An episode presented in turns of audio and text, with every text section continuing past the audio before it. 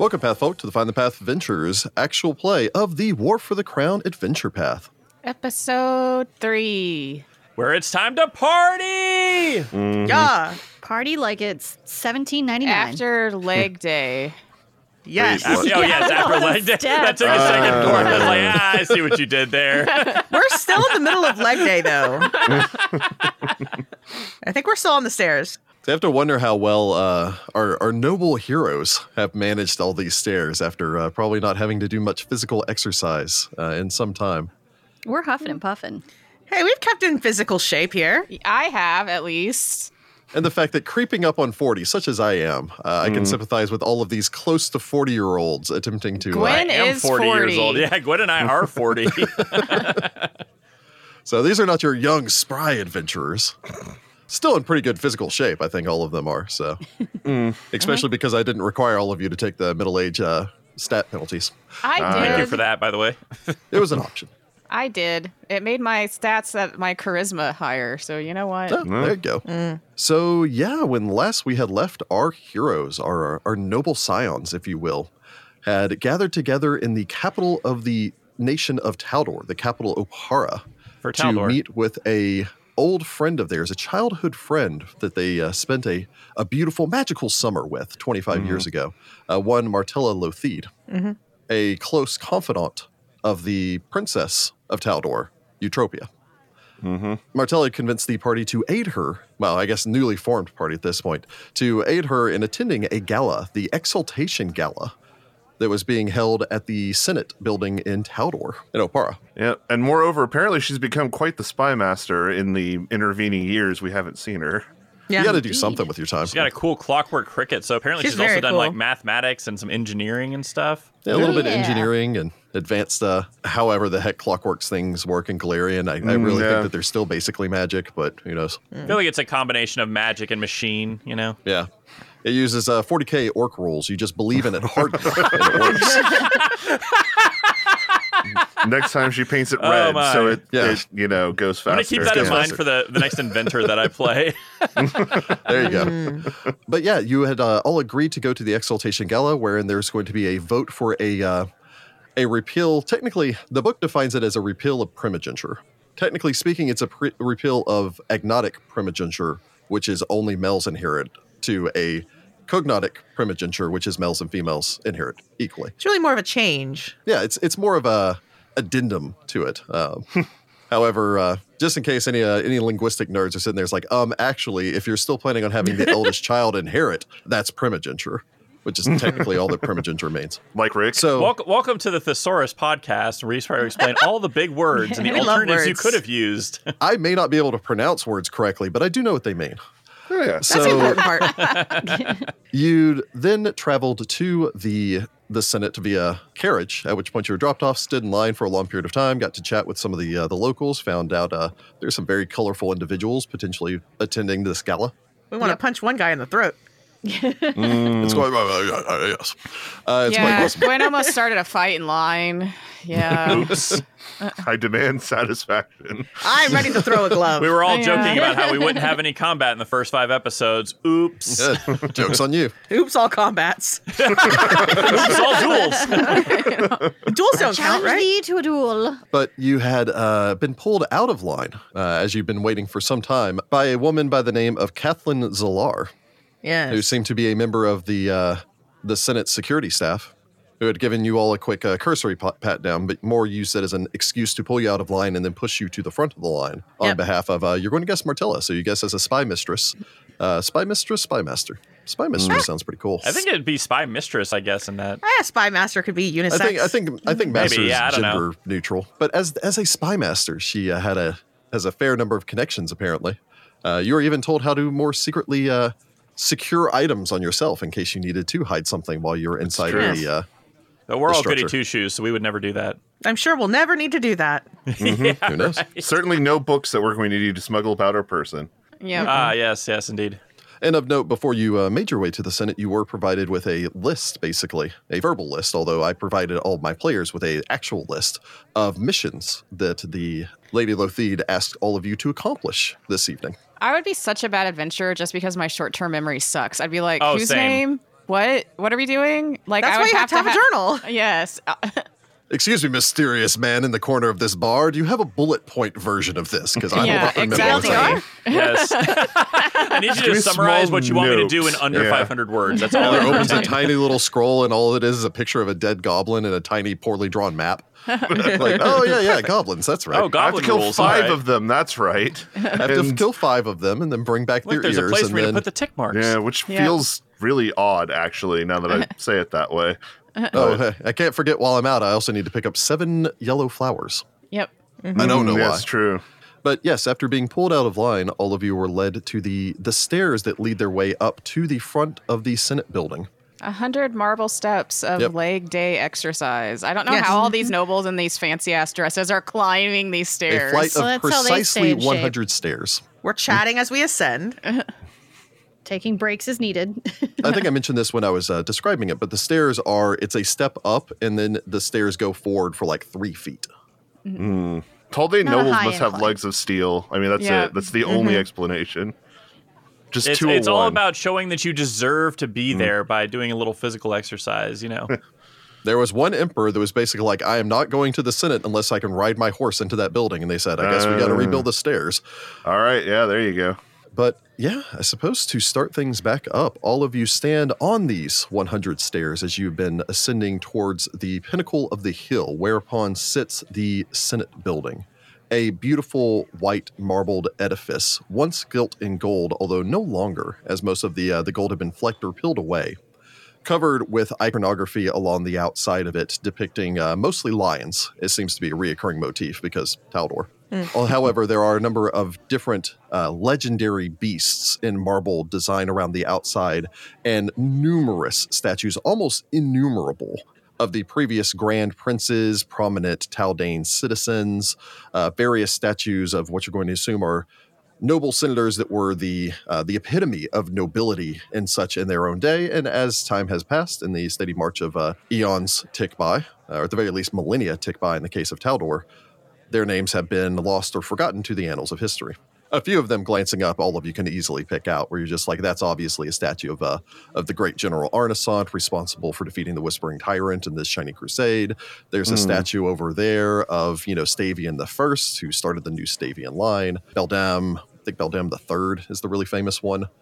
So you can just kind of point out a couple of those that you can pick out on your way up. The columns supporting the front face of the Senate are massive. Each one of them close to about 12 feet in diameter at their base and stretching up some almost 50 feet to support the uh, the eaves of the massive white structure ahead of you. In the distance ahead, you can see the uh, again the Taldane Senate is a T-shaped building, and further ahead, this uh, beyond this grandiose uh, entrance, you can see the dome at the back portion of uh, the structure, basically where the T intersection would be in the back of the structure. Constructed entirely of uh, white marble, an extraordinarily uh, ostentatious and grandiose structure. I'm guessing white marble is local Yes, to have so much of it. Yeah, very convenient. We've got all of this here. ah, delightful. Again, the entirety of the structure is lit by various magical lights and dancing magical fires that almost give it this look of its own constellation against the steadily growing backdrop. As you can see, the, the sky is darkening. Uh, to be specific, it is 515. Ah, very good. That's going to matter. Yes, yes, it will. It's almost like we're going to be keeping There's a little pop up that says Jessica will remember this. How long does this party last? Uh, you have not been given the like the itinerary for this yet, so Ah, uh, wow. you're good. You guess that's a We'll ask question to around. ask whenever This you is get fancy inside. enough. They're probably going to walk in. They're going to give us like you know like a little dance card that's got the itinerary and then like places for you to write the names. But as you make your way up the stairs, you can see these gathered groups of people here and there. There's one central entrance that makes its way into the Senate building itself. Uh, some almost 15 feet across, an arched entryway Uh, the doors currently thrown wide open. Uh, the doors themselves standing about 25 feet tall. It's Wow. impressive. As you, very impressive doors. As you approach, you can see that the uh, Senate guard is here. Uh, however, in addition to the the guard for the Senate itself, uh, notable for their uh, their fine pantaloons and their uh, green and in green and blue, the colors of Taldor, uh, wearing their uh, almost bowl shaped helmets with the large plumes off of the top of them. You can see looking uh, very much out of place as there is not a specific dress code for them. Two towering Ulfen warriors who stand on either side of the entryway The Excellent. Huskies. are noting true for all of you the rumor that the Grand Prince himself will be attending, uh, Oh, as man. the Ulfen Guard would not be here otherwise. I suppose I should probably explain the Husky reference. Um, You really So should because we- it's three episodes in and I- you've made I that reference like three times. I know. Uh, so it was a joke that was made whenever we did kind of our our like pre-episode uh, get together for our zero. characters, and uh, I. I can't remember exactly which character said it, but they called one of the Elfin guards a I think husky. and- Carius. That's when you were called them hanging out with the uh, the Prince Carius. Yes. Yeah. So it was the prince said it, and Some then five years I just kept saying it after that, and it's it's so it's like a little inside instead of House our Carl or characters. whatever. Huskarl. Huskarl. I have Skyrim in my brain. Well, I'm But- sworn to carry your burdens. But the five of you stand on the uh, the grand steps as you make your way up towards the front entrance. Everyone ready? To be thrown in with the sharks? No, not at all. Well, and as ready as we can be given the limited amount of prep time we've had. It's just a little swimming.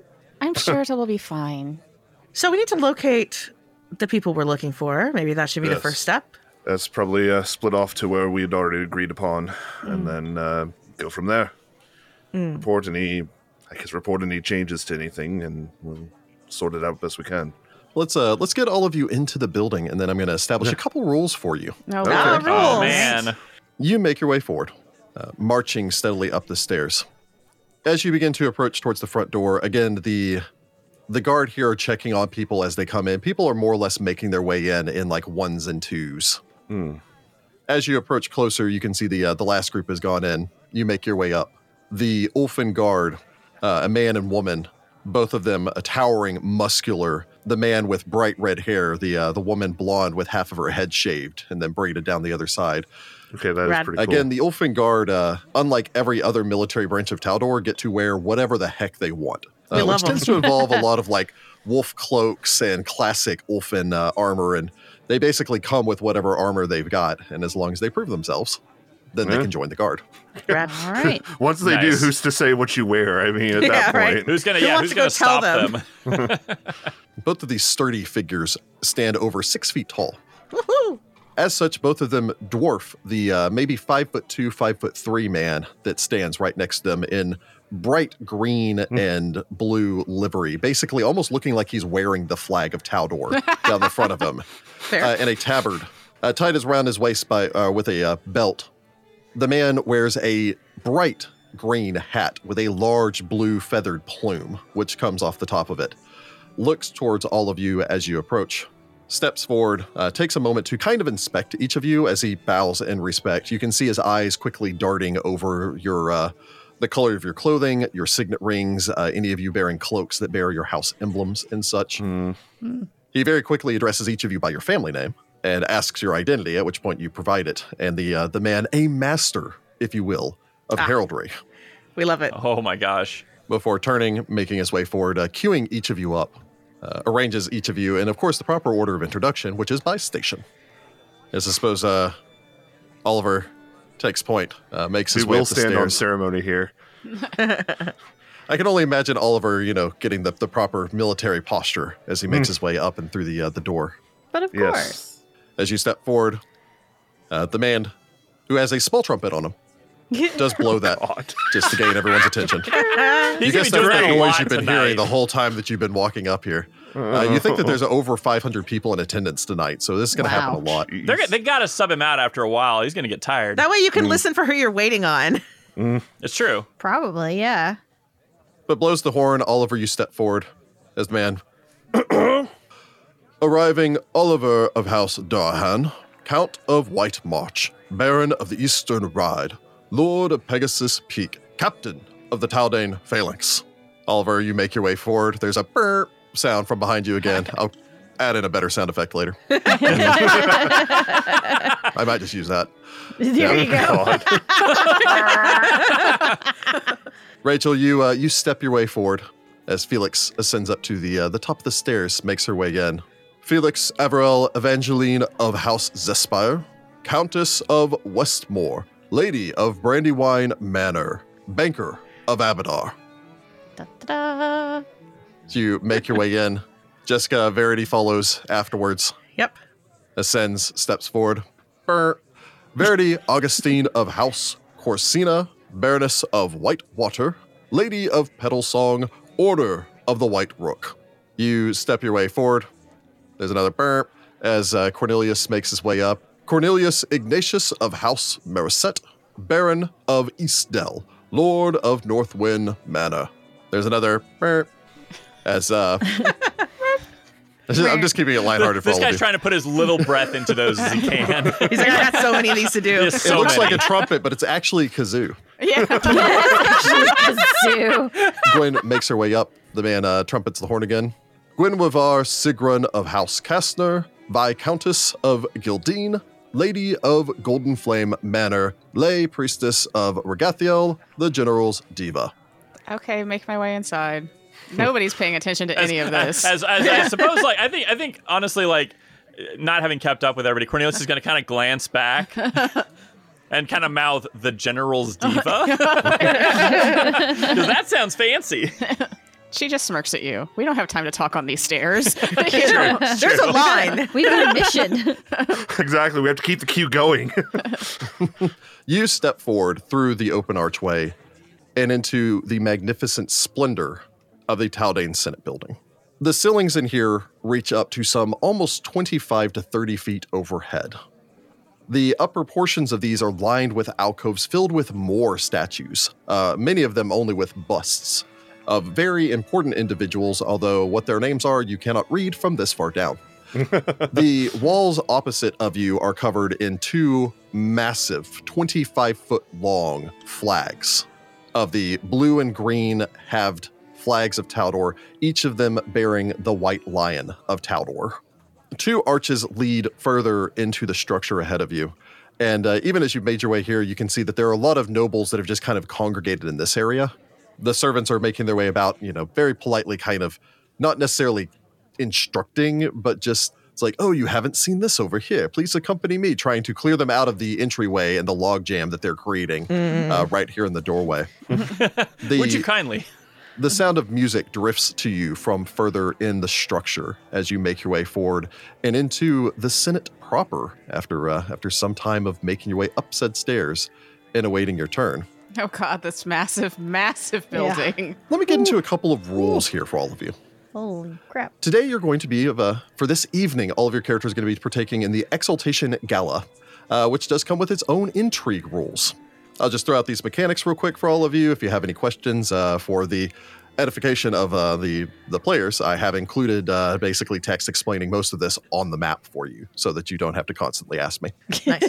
The entirety of this gala will be taking place during social rounds. Uh, a social round is about 15 minutes. During a social round, you'll be able to attempt one major action, including influencing an area, influencing an NPC, researching an NPC, or attempting mission related skill checks. Uh, so basically, you can choose to influence an area, at which point you get to make a skill check for one of the areas of the Senate. For the audience, as they can't see the map, that means the Arcade of Triumphs, where you are right now, the Senate courtyard, which stands beyond it, basically the uh, the central shaft of the T, as it were, the Senate floor, which is in the very center of the uh, the cross point of the T of this building, uh, which is surrounded above by the Senate gallery.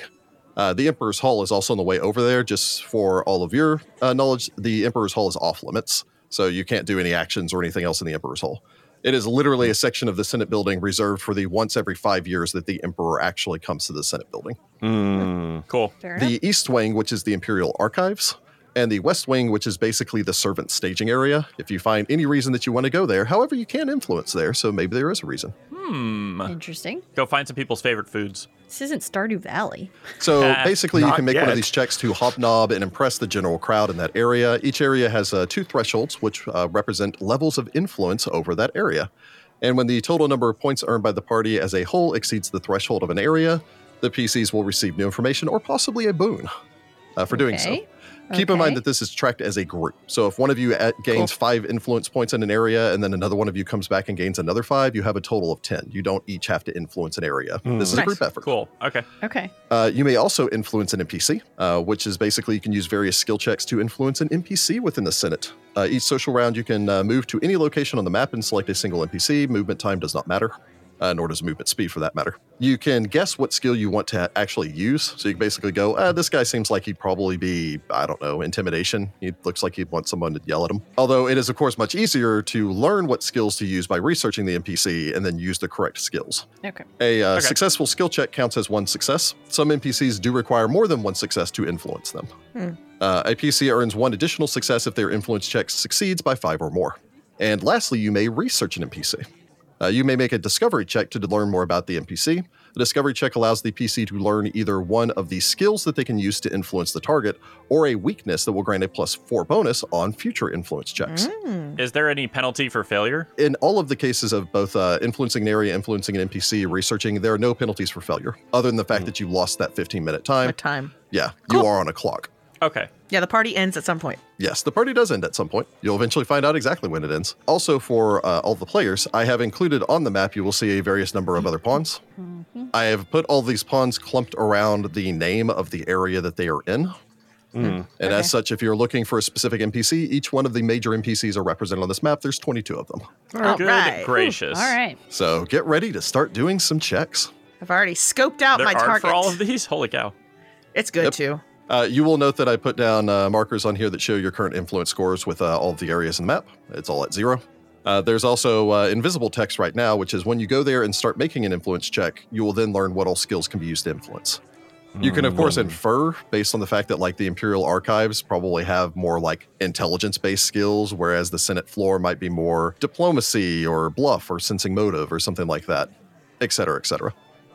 As you step in and begin make your way through these halls, you find that this place is filled with hundreds of nobles, senatorial aides, visiting dignitaries, uh, mingling uh, within and without the gala's grand halls, uh, as there are some that you believe have made their way in and then gone out to the area surrounding the Senate courtyard.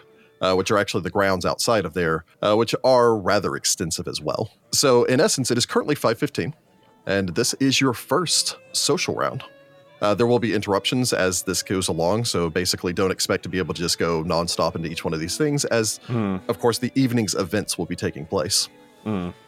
As you all step in, I suppose probably form a small uh, huddle real quick. All right, team, huddle up, huddle up. We, Yeah. we all circle in such a way to make it aware we are not taking other people into this conversation. It's a rugby scrum. We all Yeah. No, we do the spy thing where we look like we're all talking to other people, like waving, like "Hi, how you doing? Oh, look at you over there!" But we're really chatting with each other. I do pick up a glass of wine. I imagine somebody's circulating with such things. A, uh, a servant comes by, a uh, bright red headed halfling man comes up with a serving tray, offers that up to all of you. I suppose you each uh, can take a glass Yep. of wine. They have champagne. Wine it is, a find the servant that has your drink as opposed to requesting drinks here, as they all seem to be quite busy. well, they would never find you in the crowds, too, to bring No. it back.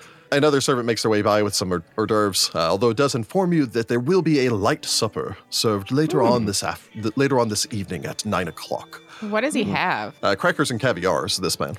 Oh wow! All right. Nope, just wine for me. Finally, you would each be provided, uh, if you so wish, with a complimentary map of the Senate building, as you would be warned that uh, it can be quite extensive and uh, people have gotten lost here before. Of course, I would not imperil any of your ability to uh, find your own way, but here you are. Uh, on the back of this, it does have the evening's itinerary. Yes. Great. Take that, tuck it into the pocket after looking at it. Try to commit Yep. it to memory so that we don't look like tourists wandering about. Yeah. I mean, I think everybody here, for the most part, um, like 90% of them are probably going to be looking Well, like you're a kind tourist. of schmoozing. Yeah. So it's Yeah. okay But But to you're trying to make it look like you know what you're doing. I would say it'd probably be less than 90% of them because, uh, you know, it's quite possible that a majority of the 222 senators are in attendance here as well. Yeah. Oh, I didn't realize there were so many senators. Well, wow. Yep, they have Yeah. 222 of them exactly. Dang. Wow. That's Yep. a lot. Wonder what they do on a split vote. Is it just the emperor decides then? They duel. or they fight? this, this the two uh, the the Senate majority and minority leaders go and fist fight. That's why they're to the so death. buff. Yeah, those weren't Yes. those weren't Huskarls. Those were the leading senators for each side. We choose our speakers based on pure physical strength. Yes. Um, looking over the uh, Exaltation Gala's uh, itinerary, uh, there's really only a few things on here, and not. And the first one's not literally until 8:30. All right. Well, we have time. It seems. Great. 8:30 is apparently going to be the arrival of the Grand Prince, which will come with the procession. Ah, Uh, that will be followed once he has arrived at 9 o'clock by a light supper. Mhm. That'll be followed at 10 o'clock by the Senate's convening for its vote. Mm. Uh, from what you understand, the only thing on the docket for tonight is the repeal of primogeniture. Okay, so we have until 10 o'clock. Yeah. Yes. Okay. As as far as the schedule goes, at least. Uh, then following that, uh, 11 o'clock is the exaltation. All right. Cool. I like how they planned an hour for that vote.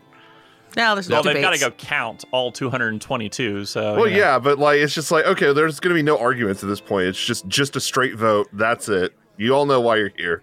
Everyone knows why. Everybody what you're form a doing here. queue. Put your you know the two hands over the two pots.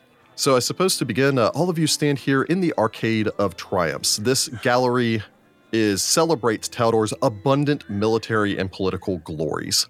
Banners and trophies line the halls as you make your way through here. Uh, some of these are displayed openly. These beautiful shields and swords, banners, lances, full horse barding fantastically designed and uh, overly grandiose, lining the walls. However, some uh, on armor stands and display cases are behind these uh, these beautifully gilded glass cases of some of the more ancient items, uh, including treaties from emperors that you've barely even heard of before from 3,000 years ago that made one treaty or another. Almost everything here just celebrates the grand history of Taldor. Uh, the Arcade of Triumphs is one of the few areas of the Senate building that is actually generally allowed to the public, although, of course, they are only allowed in this portion. Uh, the Arcade of Triumphs is effectively a massive museum. That makes sense. A score of Taldane Phalanx troops stand at attention, acting as both the uh, ceremonial honor guard uh, for the Senate and guide some of the uh, military and guard some of the military assets on display, as some of them have been brought out, including a set of armor that was worn by uh, General Arnisant himself Whoa. during the Shining Crusade, Dang. uh, which stands behind a uh, a very uh, impressive-looking and faintly glowing glass case. Oh, you know that's magicked up to be nigh indestructible. Yep. So uh, yeah, I suppose convene amongst yourselves and decide what you want to do. All right. I suppose I'll be staying here for the most part. I'm going to start by seeing what I can learn about our good friend, Baron O'Kara. I'll make for the archives and try to find the book. Right. Hmm. Well, I suppose I can go to the Senate floor and just see if there's any interesting conversations I can be a part of. Very well. Um, I suppose I can attempt to butter up the Duke and the Countess, see if I can see where they stand. Right. Then let's get this soiree started. Quick addendum: Heather, are you attempting to do the uh, undermine? Yes. The artifact restoration is actually in the Arcade of Triumphs, the museum section, and Oh. not in the uh, Imperial No, Archives. then you don't have to go to the other place. Yeah. So We might be able to help out each other uh, to some degree. Yeah. Yeah, so Yep. uh, looking at the map here, so Jess is going to go talk to the. Well, I'm going to start by Um, researching him. Yeah, and I'm going to the Senate floor to hopefully make an impression in that area. Okay. Oh, God, I'm so small. I know. I've got a, Which one of these handsome devils is me? the, the weak looking one. Whoa, jeez. Shots fired. I'll see you Well, on the the other one is dueling ground. Oliver. I Oh was my about gosh, say, is that this map is so big, it's taking forever for it to actually move all the way over there.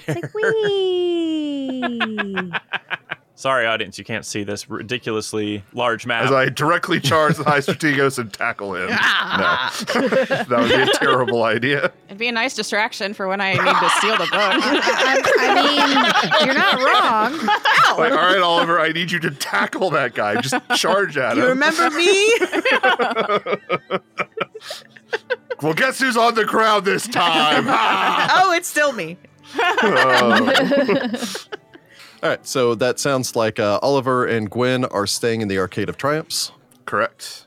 That Felix is making her way to the Senate Gallery. Indeed, I am. Very well. And then Cornelius and Verity are heading to the Senate floor. We are indeed. yes. All right. So let's go ahead and start with uh, let's go ahead and start with our two in the Arcade of Triumphs. I'll go uh, numerically, not that you guys can see the numbers. Mm, All of you scatter. Oliver, Gwen, you begin to making your way through the hallways. Many of the nobles here are uh, are sipping at their wine, looking over the uh, the displays, all the rest of that. There's a certain amount of. Uh, do either of you have knowledge history? I can roll any knowledge. no. Okay, you got that bardic thing going on. Yep. Uh, so with your bardic thing, you can tell that most of the people here have very little idea what's going on. Uh, some of the servants step forward and start to explain the history of these items. Although after about a minute and a half or so, many of the uh, the nobles just kind of like nod and then like sip their wine and turn and walk away in mid discussion of what uh, this ancient piece of history that was extraordinarily important at one point is, uh, because it no longer matters to them. Ah, well, Wonderful. How Ah, the rude. fickle ways of the nobility. Both of you can go ahead and make me a knowledge nobility. Ooh, someone's starting out on fire. yeah, very nice. Gwen rolls a 17 for a 24. Nice. Dang. And Oliver rolls a 12 for a 21. Brava. Also both nice. of you. Very nice. Oliver, Gwen, you are able to quickly identify who are the big power players here. First off, you do note that there are in attendance here three senators of great note. Uh, the first is the Grand Duke Avernathus. Technically speaking, he is one of the nation's nominal Grand Dukes. And by that, it means that he is a Grand Duke and has the title, but not the land. Gotcha. So it's more or less just a uh, an empty title granted to him to lift him up, although he does not actually have the importance or power that Grand Duke does. And you said he's a senator, right? Yes, arguably he has more power as a senator um, than his Grand Duke title actually grants him. Wow. All right. Uh, in addition to that, you do uh, recognize here uh, Earl Calhadian Vernissant. Oh, hey, that's the guy I need to embarrass. Yes, get him. That guy. This guy. The Vernissant family, of course, are uh, descendants of the line of the great General Arnisant, champion of the Shining Crusade. Uh, they will never let anyone forget. Nope. Heavens no. Uh, there's also the Senator Baronet Duranus Siccato, who's here. Uh, he's one of the senators that does have a uh, basically dispensation to be allowed to wear his armor. Oh, wow. Uh, so he All is right. in half plate. Uh, Oh, my. half plate, uh, bedecked in uh, full half plate of the Taldane Phalanx. Wow. Okay. There are also two other figures that both of you recognize, although you have not seen either of them in a great deal of time. Uh, the first and of less importance is Duke Penavar Lotheed VI, uh, the patriarch of the Lotheed family, of which uh, Martella is the bastard child of. Mm, Uh, you have not seen Duke Penavar since your time uh, so many years ago, 25 years ago, um, during that magical summer together, uh, where the master wizard had provided all of you with some education while you were there. Ah, this guy. Done some cool magic. Yeah, you've been very impressed by the uh, the master wizard. I believe, in particular, uh, Cornelius was extraordinarily impressed Oh, by his. yeah. Yeah. Cornelius likes magic, man. While he, you think he's gone a little bit grayer than the last time you've seen him, he has aged very well for the last 25 years. He seems to be sipping uh, wine and simply watching across the way as there's a large gaggle of attendees and aides surrounding the possibly most uh, important man in this area. Quite possibly, arguably, the most important man in Taldor, with the exception of the Grand Prince, the High Strategos Maxillar Pytherius. Have fun with that, Oliver. Gwen, you certainly have not seen the High Strategos, uh, possibly since the funeral for the prince some 20 years back at this point. The man is as intimidating as you would expect. A massive man, nearly every Taldane, of course, would recognize the commander in chief of all of the Tald- uh, all of Taldor's military and Grand Prince Stavian III's right hand. A fanatical supporter of the throne, a muscular man in his late 40s. Years under the elements have weathered his skin. He keeps his silver hair closely cropped. Tonight, he wears a green and blue tabard emblazoned with Taldor's official coat of arms, publicly declaring his loyalty to the nation more than anything else. It is widely known that the High Strategos uh, believes in political might uh, and economic stability through military supremacy, advocating for uh, wars and conquests against the wayward colonies like Andoran and Cheliax, uh, as well as the classic enemy of all of Taldor, Qadira. Again, uh, much as the Baronet Siccato, uh, he is, of course, also allowed to wear his full armor uh, and carry his uh, axe on him, which is strapped to his back. Great. It's not intimidating at all. He seems to be in the process of vaguely listening as a, uh, a hanger on is is trying to basically explain to him his own greatness. Um, As he Oh. seems to be very tired of listening to this, sipping at his wine and staring off into the distance, seemingly almost like counting the number of touting flags in the room or something to just My kind God. of like, uh huh, Mm. nodding along. Very good. More flags needed next time. Just one note, not enough flags. Do you flag? Uh, so, what are the two of you doing? I guess I'm gonna research Varnasant and see if there's a way I can like smooth him into letting me know where the book is so I can sneak a look at it later. mm. Oh, Sounds right. like a good idea. Because he's apparently he's never gonna let us forget he's descended from Arnisant, so maybe if I go in and be like all interested about it, he'll just be you know you I know mean- what I mean. Arnisant's armor is here, so that would be a good in, I think. Okay, so you are attempting to. Um, I'm gonna research him first and then I'll go, you know, be look, I'm pretty. okay. Use your feminine wiles. Exactly. Uh, so you may make a knowledge nobility or knowledge history. Hmm. And you're attempting to ascertain a weakness, is what it sounds like. Yes, yes. Ew, I only roll a two for a nine, and we Do don't we have get hero hero points? points? in this game. Nope. yeah. no. This is not second edition. You start walking around asking some questions and all the rest of that stuff's like, do you know much about, you know, the the Earl and such? Uh, with your previous knowledge and ability, I'll launch into the full Mm-hmm. thing with him. Uh, you are aware that uh, Earl Varnason is actually younger than you. Um, he is a proud man in his early 30s, uh, short cut brown hair. Uh, his beard is trimmed in what I can, uh, what I only ever really describe as a, uh, And Abe Lincoln. yes, the Abe Lincoln, where it's just along the jaw. yeah. Chin strap, I think, is uh, what Ah, I've heard it- Oh, okay. chin strap, a yes. chin I strap. just always beard. call it the Abe Lincolns. the, the Abe Lincoln. But he is wearing a, uh, a suit of uh, parade armor, bearing uh, on each of the shoulder pauldrons the Eye of Aroden. Okay. oh, wow. That's an odd choice.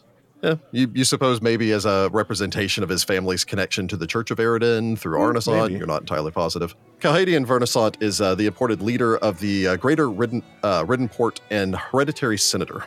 Uh, as such, he was never appointed. He just inherited it when his father died. Oh. His political ambitions are uh, considerable, uh, although for the most part, he's kept a rather low profile since the brutal dismemberment of Grand Duke Forath Bosbailey, the former head of the Tandat Prefecture. Uh, as Stavian III uh, recently dismissed numerous uh, officials, it has been widely known that Calhadian began to believe his opportunity to become one of the Grand Prince's closest advisors seems to be approaching. Um, and as Oh. such, he has uh, basically been kind of going around and touting his own pedigree far and wide to anyone to basically uh, pol- politically bludgeon his peers into submission and then leverage their fear of uh, appearing unpatriotic against him uh, to get him an appointment directly to the Grand Prince's cabinet. Oh, sounds like McCarthyism. Uh, unfortunately, you've uh, not found out anything of uh, of use pertaining towards weaknesses he may possess. Uh, All right. Ross, what are you up to?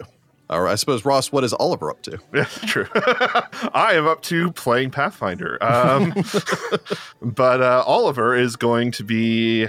I think I'm going to start by trying to influence the area. Okay. I figure it might be good to start building up some reputation in here. So, Good call, using the rules. So, uh, you have decided to influence the area. Wandering around here, you may influence this area using appraise, knowledge history or nobility, perception, spellcraft, or use magic device. I think I'm going to go with knowledge nobility because it is by far the highest of those. But that is an intriguing selection. Uh, yep. So the the appraise, the knowledge, history, and nobility, uh, even the spellcraft to use magic device, all of the rest of that is basically to be able to identify these historical objects, be able to tell people about what they do, more or less be able to strike up conversations Hmm. uh, while you're going around here. Like, did you know? I was going to say it's like actually I have a pretty good spellcraft, but knowledge nobility is a little better. So, All right. oh, Ooh. not rolling well though. I rolled twos. Jeez. Yeah, that was like a two from me as well. So yeah, that's an eleven. nuts. That's not great. Uh, so with an 11, let me double check, but uh, I'm not feeling good with that. Nah, probably not. You said knowledge, and ability. yes, knowledge and ability. An 11's just going to miss that. No, no, Oh. come on. Ouch. Dang it. Ouch. If pertinent, each skill also has its own separate DC, although you Oh, don't know what those. DCs are. So for some Hmm. skills, it may be easier to you know do something than another skill. Interesting. Uh, so if you find one skill you're just not having luck with, you might try a different skill that might be a lower DC. I mean, it might also help if I roll better than a two. if you roll, if both of you roll Yeah, better than a two, I'm sure it would help a great deal. We're off to a great start. I mean, it is the first time in our in the We're Senate rusty. building, so we're We're we're, we're Yeah. trying to figure So out did our you schmoozing know capabilities. we have a Taldane phalanx? It's like, yeah, yeah, yeah, yeah, we all know that. I'm a part of it. Oh Lord. well, I mean, I was. I mean, I'm not. Anyway. Any, uh, anyway, we have one, and it's great. No horses.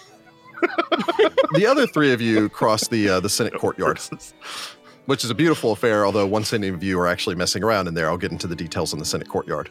Uh, make your way past the Emperor's Hall. Cornelius and Verity make their way out onto uh, basically to where the Senate floor itself is.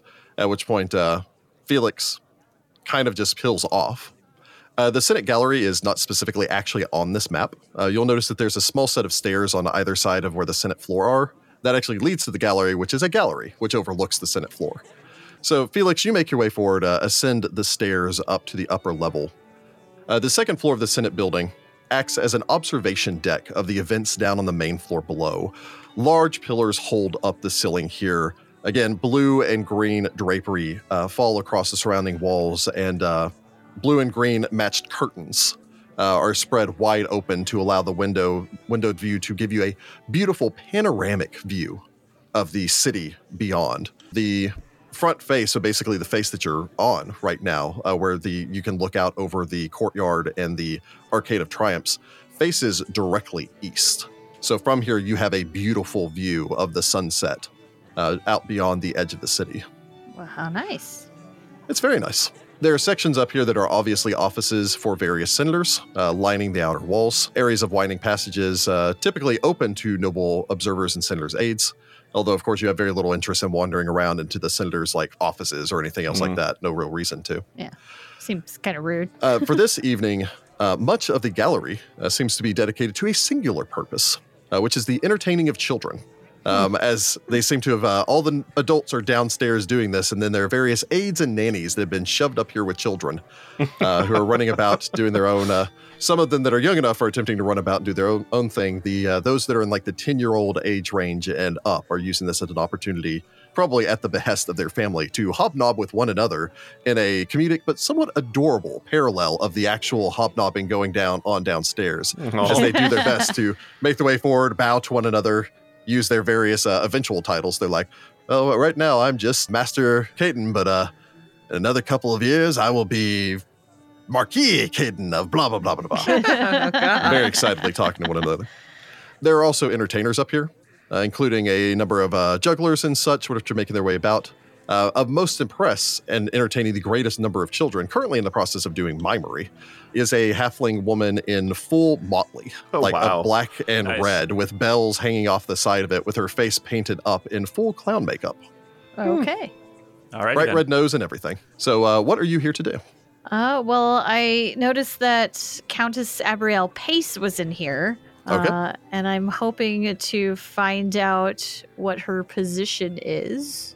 So, are you wanting to do a research on her, or are you wanting to? Uh, Yeah, let's do a little research on her. all right. What are my options? Are you attempting to uh, see which influence checks, or are you attempting to determine a weakness? Probably the influence checks. Yeah. You may make either a knowledge nobility or sense motive check. We'll go sense motive. That is a higher one for me. I'm starting to see why Rick emphasized does all have knowledge nobility. Every Yes. one of these is like knowledge nobility or something else. there was a uh, there was a list of suggested skills. That's true. Knowledge nobility was high on that list. Yes, yes, it was. Gosh darn. Okay, uh, we're just not Wow. doing well today. That'd be a uh, four for a 12. We're struggling Uh, I s- here. I see that Taldor is doomed. So Verity, save us. Don't jinx me. That's too much pressure. Well, it can't be Cornelius with Jordan's dice luck. Oh no. I get like one nat 20 in Adventure Path. I'll, I can true. maybe pull it out.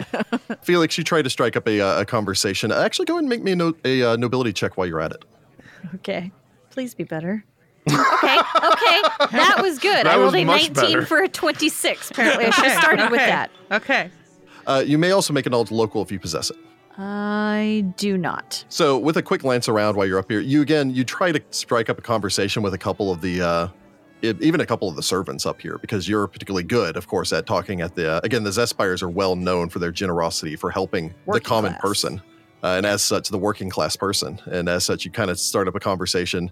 Uh, many of these people are either too uh, intimidated by your station, obviously, or in many of their cases, too busy just trying to keep track of their young lords and ladies Yep. or just kind of rushing around doing their Mm. own thing to actually be able to garner any information. Uh, you are able to determine that, uh, again, Countess uh, Abriella Pace is up here. Uh, she is a senator as well. Uh, you also recognize up here Lady Zaria Clement, whose uh, family is up and coming. They're a somewhat, uh, they're young nobility as far as uh, Taldor Mm. is concerned, as uh, they only came into their noble, noble status after the Sixth Army of Exploration. So Mm. not that Wow. long ago at all, Hinkbrain, in their view. Uh, there is no mistaking the uh, the Marquess uh, Tanasha Starborn, uh, who is the uh, one of the few gnomish senators uh, Hmm. with her brilliant shock of uh, rainbow-colored hair. Cool. Uh, and beyond that, the only other person that you know of, of some interest up here, beyond the clown, which actually does seem to be rather interesting and extraordinarily skilled juggler. Her picture is so cute. Her picture is adorable. but unfortunately, failing uh, with not having knowledge local, you don't know enough about the clown scene in uh, Taldor to actually recognize her. I or, mean, Oh, Oh my just god. fair. Is she the gray clown? No. The oh, uh, Remember smiles. sad the, smiles the the second or whatever? The- the- Well, yeah, Smiles the she- third. that, that was that was a Mr. Smiles, so you're not Mr. Smiles. Yeah. That's right. That's right. Uh, the only other person that you recognize, of course, is uh, Lady Martella Lotheed, who just has her elbows propped up on the railing and is staring down at the Senate floor below. She's I'm surrounded going, by "Oh, man." children. Why? No. Maybe down at Cornelius and Verity, you're not positive. Speaking of, Aha. Oh, they're together. well, we're Oh, not no. together together right now. yeah, they're maintaining Oh. arm's length as they make We're their doing way down. different things down here for the It's, moment. it's one of those like I think I, I like Cornelius is probably beeline straight for the Senate floor, but like Verity had to hunt for the Baron, so we just happened to be at the same place. So, Okay. making your way down to the Senate floor, the two of you step out onto the upper level. Again, there are people down on the floor proper, uh, which is again a large circular area in the very center here, 50 feet across. The Senate floor is normally closed to non senators. This vast circular Senate floor is open to special guests uh, during the grand exaltations and such. And mirrored would be uh, nobles take the opportunity to duck in, live out a few moments of the power fantasy as a couple of the, the nobles make their way to the nearby seats and just kind of settle down like, ah, yes. Many of them eyeing like the, the little gavel uh, up on the, uh, the upper platform. Everybody like forms a debate queue to go bang the gavel exactly one time. yep. They're exactly like debate kids. Yep.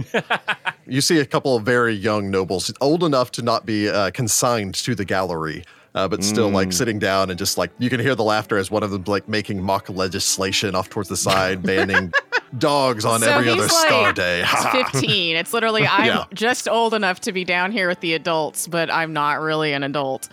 All of you, of course, note that the uh, the Senate floor makes its way basically down into depression, so you actually head down uh, wide sets of steps to get down to the lower level.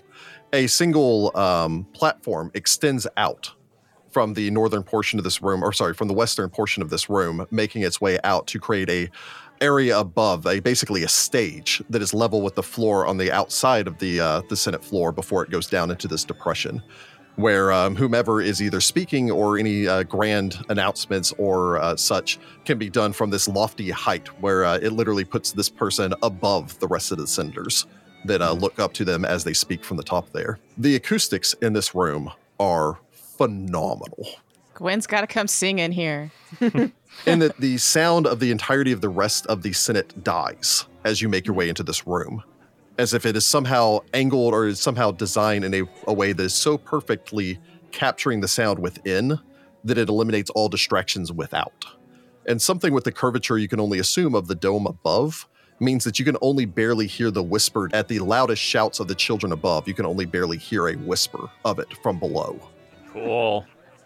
Very Uh, nice. as you make your way in, you can see that there are numerous senators here. Uh, both of you may make me a knowledge nobility or knowledge local. Sorry, and knowledge local. Oh, I have both of those skills. I Look have at both me. of those also. Look at us. Hey, oh, yay. Here's some Ah, rolls. thank Wow. God. Oh, I rolled goodness. well. Um, let's see. So Verity rolls a 19 for a 26 on nobility, and a 17 for a 22 on local. okay. Jeez. Well, Whew, good goodness. job. Uh, so on, uh, I roll slightly worse. Knowledge nobility, that is a 14 for a 24. You rolled Still better than really good, twos. I do have better than two. Don't jinx us, we've gotta roll My more. knowledge local is a 17 for a 25. Nice. So there are a number of individuals down here. However, immediately the two of you recognize three of them of interest. Uh, the first is Baron Nikolaus Okerra. Most of you know that uh, Baron Okerra is a noble and hero from the county of Merit. Uh, Merritt probably stands out to both of you, as Merritt County is actually the same county that the Palace of Birdsong is in. Oh. Ah. Well, that explains how she knows him. Baron Okerra is equally renowned for his good looks as he is for his combat skills. He looks like an Idris Elba kind of guy. Seriously. Very. Honestly, I think. Idris Elba was the character, like the picture that they used for this guy's artwork. It is shockingly I mean, yeah. close to Idris Elba. but he is a tall bear of a man, uh, standing taller than many in the surrounding crowd, uh, while uh, starting to show his age with flecks of white in his hair and beard. He retains a youthful smile and gentle eyes as he talks to one of the nearby young noble children.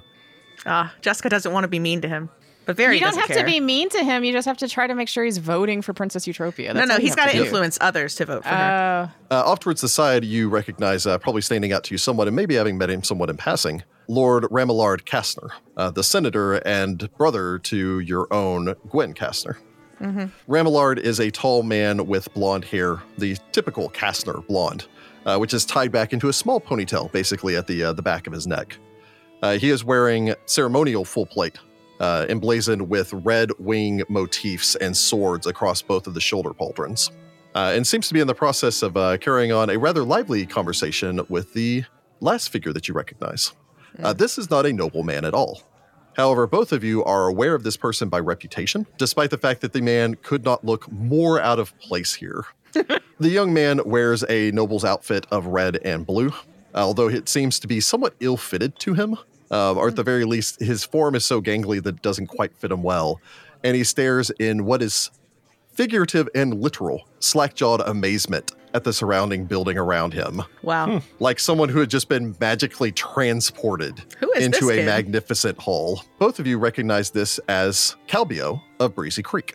You're aware that uh, Oh. Calbio is a, uh, a commoner, actually, uh, from the small helm, uh, hamlet of Breezy Creek.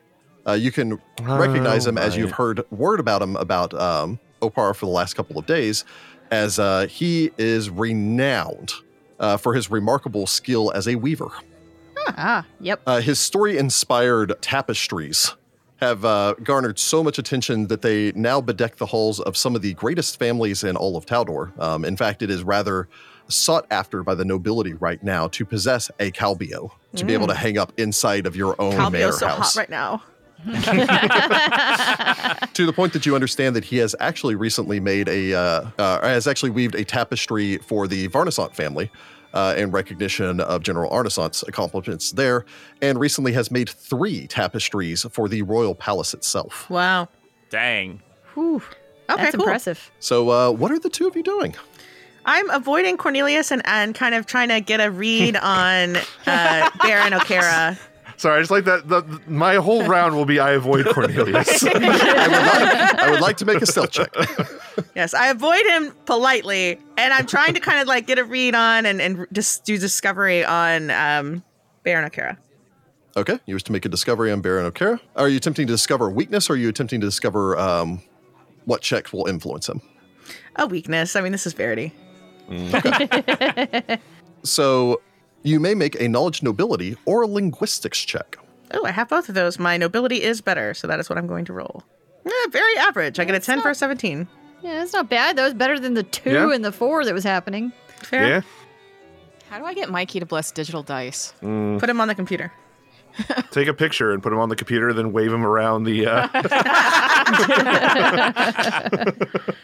Just drag the JPEG across yeah, just- yes. Yeah, yeah, there exactly. There you go.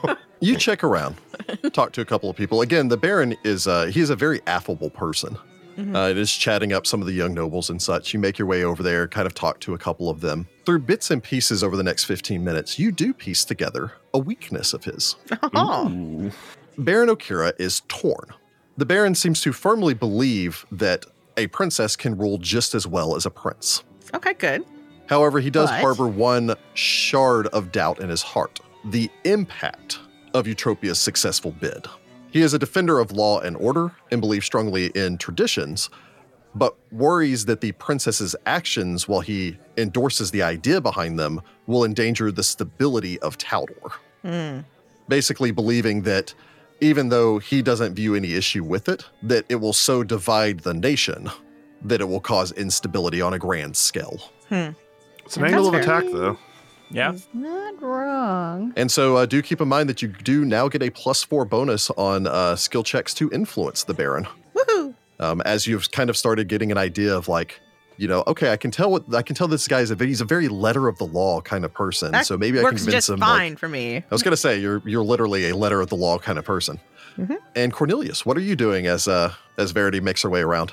Uh, so I think I will try to influence the Senate floor area. Okay. I don't think I, I'm necessarily going to target it specifically at Baron Okerra, but um, you know, let's get everybody kind of gossiping around. Oh, who's here? Who have you seen? Like, what have you heard about them? That kind of thing. Spill the Okay. tea. Yeah, basically start getting them to gossip, which is every noble's favorite pastime. Let's be real. The gossip side of that would be doing a check against the Baron if you're targeting the Baron. So are you trying to influence the area or are you trying to specifically target the Baron? I guess I'll target the Baron then. Um, Okay. And instead of going for a weakness, I'll go for one of the skill checks that can be used. Oh, so you're gonna research him? Okay. So you're going to research the Baron. Yeah, it looks like it. Yep, I've changed my mind. All right. All Fair enough. I give you a Do look, whatever you want. An annoyed look from across the, the room. How dare you help me? It's How true. dare you? You may roll either knowledge nobility or sense motive. Uh, knowledge nobility it is then. That's more in line with my normal luck. That is Yeah. a six for a sixteen. It's still A 6 for a 16 is still a success. Yay! Hey! Well, We are level one. We're level one, you got Yeah. Rachel and I are on the same page. Uh, Jordan, bounce me a d6 real quick. A D6, you say? Uh, that is a three on the die. You are aware that uh, Baron uh, Nicholas Okerra asking a couple of questions, checking around. Most people state he is a reasonable person. And by that, I mean you can influence him with diplomacy. He will listen and have a discourse with you. Oh, we love it. Okay, all right. good to know. You know, you kind of talk to a couple of people. They're like, you know, the Baron's like, the Baron's great. He's a wonderful guy. His people love him. Fine. I guess I'm not gonna lean on him. I mean, if your if your uh, diplomacy and your intimidator are the same, then They you are. can use the diplo- the thing you learned about his weakness to try to convince him that Yeah, that's that's true. not you. You know, Yeah. Yeah. you know what I mean. yeah, you still get the bonus for sure. And the uh, the reason that I had you make a roll is most people have multiple skills that can influence them. So you found Oh. one of the, in his case, three skills that can influence the Baron. Uh, three Okay. skills is pretty common for influences. Okay, Okay. good to know. Good to know. So uh, yeah, I suppose that takes us back around. So uh, we've now hit the 5:30 mark Yay! as you've completed your first social, social combat round. Woo. We're doing great, guys. Hey, they're doing great in the north, at least. It's at this point though that all of you start to hear a, uh, a murmuring going through the crowd. Uh, people are kind of making their way out from the Senate floor. Uh, some of the senators that have, uh, or some of the individuals that have retreated up to the Senate gallery are making their way down. Uh, and even many from the Arcade of Triumphs are making their way out into the Senate courtyard. Uh, even the High Strategos is standing in the archway leading out there, as rumors begin to circulate that the uh, the princess is not only here, but is prepared to make a speech. Oh, Oh, all right. If A you wish to attend to the princess's speech, uh, you may go ahead and uh, move yourselves to the Senate courtyard.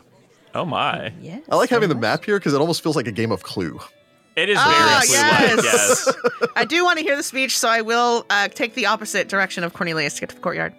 Um, well. does the Earl seem to be headed that direction? Again, much like many of the uh, the people in the Arcade of Triumphs, he's kind of standing in the the archway, uh, looking Okay. out into the courtyard, but is not entering the courtyard.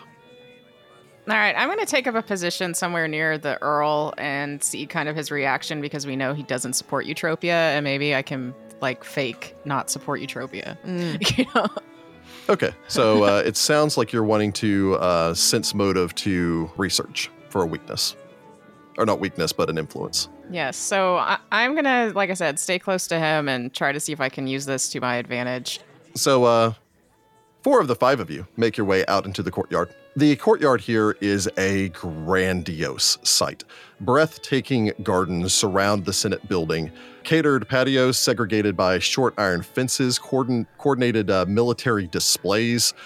Uh, there's, in fact, even a zoo off towards the side uh, with an Jeez. exceptionally large lion, uh, male lion, that's just lounging Whoa. He is chained, Oh. as well as a variety of other different animals uh, and some birds that are wise enough to stay at a decent distance away from the predators. Uh, those just wander around and do their own thing. There are even a couple of uh, magical beasts uh, out there as well, um, including a uh, Pegasus. Whoa, really? Wow. Uh, interestingly enough, the uh, Pegasus, Okay. it's not chained or anything. It's just kind of trotting around eating the grass. Okay, Yeah, you make a Pegasi mental are note to pet the intelligent, Pegasus. so you can influence them. Yeah, you can have a conversation with the Pegasus. I know. Oh. Yeah. Ah, That's Neat. playing the wrong character for that. That sounds rad. And Jessica's on the should have played a druid. it, it only took three episodes. well, you put a Pegasus in the courtyard. Uh, including here are also the uh, the large hive of bees, uh, which are set off towards one side. Uh, next to it are two small braziers that are smoking with a uh, a faint but somewhat pleasant smelling uh, incense, which seems to be keeping the bees rather placid. Uh, of course, all of you, any of those of you who have uh, knowledge and ability, which I believe are all of you, Yes. Indeed. uh, are aware that the royal bees are a thing. Uh, in fact, you have to go out and make announcements to the bees and hang certain banners on there, depending upon the bills that are passed. That's so cool. That's kind of fun. if there's any it's actually based on real world things like when the queen of england died they went and had to tell the bees Mm. it's a whole thing Hey, that's another So- monarch. It's a really old tradition, like Yeah. the the bees. i think it started like- in italy but yeah. anyway so yeah they've got the bees off to the side but you can tell that a, uh, a fair number of people here by the way the uh, the honey for the bees is actually used in all the tea that's being served here so it's uh, you get Oh. royal honey um, if you're uh, partaking of any of the tea here Cool. But you can tell Ooh, that many of the, uh, I suppose, for lack of a better term, the senior nobles tend to kind of come out here, sit on the various benches out here, and then carry on with one another between and breaks between the ceremonies and all the rest of that elsewhere. Uh, this is a much more sedate area as opposed to the game of uh, the Game of Thrones, if you will, being played elsewhere inside of the uh, Senate Ha ha. building. Roll credits. Yep, don't sue us. Um, so, for starters, uh, all of you may make a knowledge nobility pertaining towards the uh, the nobles of this area. I rolled a 16 for a 23. Okay. I I roll a 19 for a 29. Wow. I rolled a 17 for a 24. Okay. Nice. I rolled an eight for a 17. It's not Okay. bad. Oliver, you recognize a couple. Uh, the rest of you recognize everyone else, and can, of course, you know, as I imagine, you probably form your own little clique as you step out Mhm. here. And Oliver's like, "Yeah, um, I don't know who that one is. I don't know who that one is. yeah. Gwen's still back in the arcade of triumphs, uh, scoping out this dude." hmm All of you can recognize, of course, I suppose, in order of importance, uh, Princess Eutropia, who is here uh, as the uh, possibly after tonight heir apparent of the uh, the throne of Taldor. Uh, she is joined by Lady uh, Gloriana Marilla, uh, who is uh, her family. While it's not exceptionally powerful itself as far as its lands and holdings and such is concerned, Lady Marilla is widely known to be um, exceptionally politically powerful and extraordinarily savvy. Uh, in particular, with her connections with the uh, city as well as uh, nation of Absalom. Uh, in particular, she is well known for her uh, supposed secret connections with the uh, Pathfinder Society, which are not so secret. Mm. In addition to that, you do recognize three others of some import, uh, all three of them being senators themselves. Uh, these include Landgrave Ogvi Jarlsbjorn, uh, which is a towering Ulfen man uh, who stands off towards the side and watches all of these uh, the matters somewhat curiously, um, looking a little bit out of uh, out of place. There's also the Earl, Gahim Varema, who is a young looking man of uh, obvious Vudrani descent, uh, who is uh, kind of standing there, like awkwardly smiling at everyone as they make their way by, nodding politely to them. Uh, seems to somewhat stand out here. Uh, that being said, he seems uh, a rather affable type.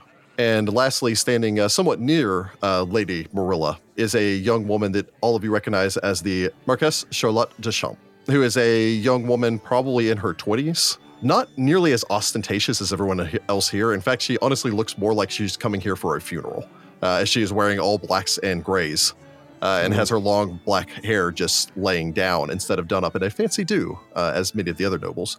However, you are aware that the Landgrave, the Earl, and the Marquess are all uh, senators as well. And up The and Marquess as given far as that Wednesday Addams. it- Got that strong Mm. Wednesday Addams vibe. Fair. You make your way out to the courtyard. There's a swelling of the crowd towards that area, kind of uh, leading you along, giving you indication that something of note is about to happen. Uh, dozens of senators, well wishers, hanger on have begun to gather around the newly arrived Princess Eutropia Stavian, uh, who seems to have somehow slipped into the gala both uh, unnoticed and unannounced. That's a feat in and of itself.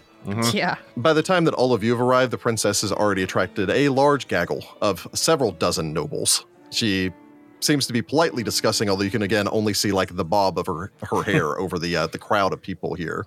After a moment, Lady Gloriana uh, Marilla brings up her glass, like loudly clinks on it with one of her rings to basically get everyone's attention and uh, quiet everyone down.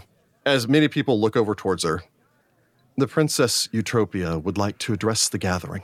She turns, the crowd almost turning in unison, giving Eutropia some space. As Gloriana extends a hand, helping the princess to climb onto the garden's uh, stone railing around the central pool, uh, so that she's at least far enough above everyone can be heard easily over the throng of people here. This is the first time for many of you that you've seen Eutropia in the last 20 years, other than perhaps at a distance at some parade or such when occasion took you to come through Oppara. The princess is tall, relatively speaking, at over five and a half feet. Her hair is a dark brown, and of course, much as it was when she was a child, she has what many people consider the signature Stavian cheekbones. She gives a smile. glass. Gives a smile, her eyes bright, wearing a simple dress of green with a blue cloak uh, lined in fur around her neck and a small, uh, for lack of a better term, almost more of a, a diadem really than a crown with blue and green feathers coming off the top of that. Uh, beyond that, she has not gone for anything overly ostentatious and simply wears some pearls as if attending uh, less of an important event than you think perhaps her literal uh, coronation in, in effect as the heir apparent to the throne of Taldor. She gives a warm smile. My friends, colleagues, and assorted enemies. There's a quiet laugh and a small clapping from some people. It is wonderful to see you all out in your finery beneath the beautiful stars tonight. With any luck, the weather will be the only thing that refuses to change this evening. Gosh, she's so great. Nicely worded. Oh, Small pattering of uh, applause from the group. I think we contribute a little bit. You know? Yeah? heck yeah, we do. We have all gathered here tonight to honor one man. She gestures to the side where you see an awkward man step forward, the same awkward man that Verity and Cornelius had seen on the Senate floor Ah, yeah. as Calbio makes his way forward, just kind of awkwardly hunches his shoulder and gives a little wave to the crowd. We are here tonight to honor Master Calbio of Breezy Creek, a master artisan and true patriot for his exquisite skill and service to our glorious empire. Master Calbio demonstrates so eloquently that a heart may be noble, regardless of the stature of one's birth. And while it may be premature, I hope to be the first to congratulate you, sir, on the exaltation you will see tonight and welcome you into the ranks of Taldor's long lived aristocracy. She smiles, reaching down uh, as he steps forward, awkwardly takes her hand, you know, kisses the back of it, kind of, you know, turns beat red and waves to the crowd again as everyone politely applauds. Hi, everyone. Uh-huh. He is all of us in this moment. Yeah. Mm, She waits a respectable amount of time until the applause dies away. Takes a moment to adjust one of her rings. Everyone waits with bated breath. But we gather here to discuss matters of state as well. And just as the exaltation reminds us that our glorious empire must always look out into the world to refresh the greatness of its leadership, we must all look out into the world around us and see how it has grown. The child nations our empire birthed, Andoran, Cheliax, Lastwall, have grown strong by examining the great traditions they inherited from our motherland and embracing those relevant to this new world and discarding those that held them back. So too will we, this very night, examine one of Taldor's oldest tradition, primogeniture with eyes wide open to determine whether it has held us back from the glory and stability our wayward states have found. There is a much more raucous applause at this. Hear, hear! The princess smiles. Our obligation tonight is not about one person. It's not about me. And it's not about any one of you. No one vote in the Senate. It is about the nation we love and ensuring that that nation does not fall behind We are the inheritors of mighty Azlant. And I say that we must work together to avoid sharing that old empire's fate. Hmm. Yeah. There's a hushed silence that rolls Oh no! Don't yell at this part. Oh. She raises up her glass. Taldor indoors. There's a shout of Taldor indoors from Taldor. all over the crowd. For Taldor! For Taldor! There are a lot of cheers as Eutropia steps down, her speech concluded, hopping down from the, uh, the railing, suddenly inundated with supporters and critics making their way forward. Good luck this night, Princess. I'm hoping all of the luck is on her side. Well, that's what we're here for, to tip it in her favor. I don't think I'm being quite successful yet. Well, the night is young. Yes, Cornelius is right. Thank goodness for that. Still, good luck to all of you. I think Gwen has uh, got her sights set on something in particular. Ah, well, in case it bears any meaning, and Cornelius will tell everybody about what he discovered around the Baron, and I, you know, kind of invite everybody to do the same. Although I guess you guys are striking out. So. Yeah, so far I don't have anything to report, but if I did, I would You know, certainly say if I something. did, this would be a great time to do it. yeah. I saw a few cute little lordlings. Oh, remember when we were like that? oh, Yes, we were- painfully so, yes. Ugh, I'd rather not sometimes. All right, everyone. Some child Back- falls off of the balcony after being dared. Oh no. There's, There's the the over.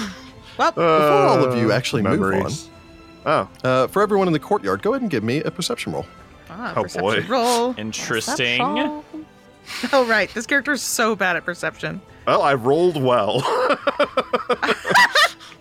I get a There two we for a two. Okay. I noticed Much nothing. better this round. Uh, I rolled. I roll a uh, 16 for a 17. hey, Nice. Rachel. I rolled a 16 for a 21. I think Rachel keeps waiting for Heather, but Heather's not the But I'm not in there. Hey, We're not used to splitting the party. and uh, I rolled a 17 for a 17 because I'm also not good at perception, but I happen to roll well. Yep. So, uh, Verity, you're obviously quite distracted. You know, maybe you're just roused by that speech of like, we should avoid going down Azlant's path. Yeah. Things didn't work out great for those dudes. A meteor dropped on them. yeah, Yep. not not a good end. No. Probably not because they didn't elect women, but I mean, it might have been a contributing factor. However, Cornelius, Oliver, and Felix, the three of you do note one thing interesting. Uh, during the speech, uh, as the speech is winding down and such, um, one of the serving staff has made their way, basically, is broken off through the group, um, heading towards the uh, the apiary near the far side of the courtyard here. The central apiary, of course, consists of the three wooden boxes, basically housing this this large beehive used to pollinate the garden's uh, various exotic plants, make the exquisite honey uh, used here in the uh, the Taldane Senate. Again, the fact that this person has made their way through during the princess's speech strikes all of you as a little curious. That is odd. Uh, however, Felix, do note not only this odd, the odd movement and placement of this servant, but the fact that he seems to be carrying something, a strangely colored brick. It's an odd shade of purple. Hmm. a brick. Like maybe a Yeah. brick of incense, like they're putting in the smokers. It's purple, whatever it is. Yeah. I was surprised the servants walking over there right now. That's Mm, yes. strange. They're carrying something. Hmm. It's like a brick. Brick. It's purple. Hmm. Uh. Well, bricks aren't normally purple. Yes, but why would they be doing that during the speech? It's kind of rude. Wait, what? Yes, some one of the servants is walking over that way. He's got a brick of purple. I think I'm gonna I'm go honestly at loss. have a look. All right, keep an eye on it. I will. Felix, you make your way over. The uh, rest of you are going about your own business. Yep, I gotta go talk to a baron. Yeah, I feel I feel like the High Strategos is kind of the bigger fish to fry right now, but that is that is odd though. So, Felix, you make your way over. Uh, imagine you know call for the man to stop. Yeah. Uh, of course, being part of the serving staff, you know the man immediately stops, turns, uh, wearing the the uh, black and white pressed uniforms of the the serving staff here. The man turns back, bows at the waist. Good evening, my lady. Good evening. Where are you in a rush to? I was told to uh, to deliver this. I apologize if I've uh, interrupted your evening. Oh, uh, n- not exactly. I was just, uh, uh, you piqued my curiosity. What, what is it that you have there? I'm not certain. You don't know what it is. It looks to be some sort of block of incense. And who asked you to deliver incense right now, of all times? Oh, I was instructed to do so by one of the Phalanx Guard. Do you know who specifically? Um, no. He approached me, he placed the wafer in my hand and told me to take it to the beehive and uh, to light it. Do you know what it does? I would assume to keep the bees placid. I am not a uh, an apiarist. Uh, looking this over, you may make a knowledge, nature, or a uh, craft check. I Craft don't- alchemy specifically, if you have it. Otherwise, just a untrained uh, craft check. Uh, yeah, that would be an untrained craft check, I guess. Uh oh. But then again, I don't know if believe in any of us have nature or craft alchemy, so. I can No. roll all the knowledges. You know? Oh, okay. Uh, well, I might do well on this. I rolled an 18 for a 19. Yeah. Nice. You think back to a couple of years ago, to your husband's brief foray into raising bees. No, Sorry, he likes that his just- hobbies. Sounds like one of those things that instant It, disaster. one, it was horrible, and uh, and two, that's when you found out your daughter's allergic. Oh. Ana- anaphylaxis is awful. Mm. Fortunately, you're a cleric. Ah, yes, very good.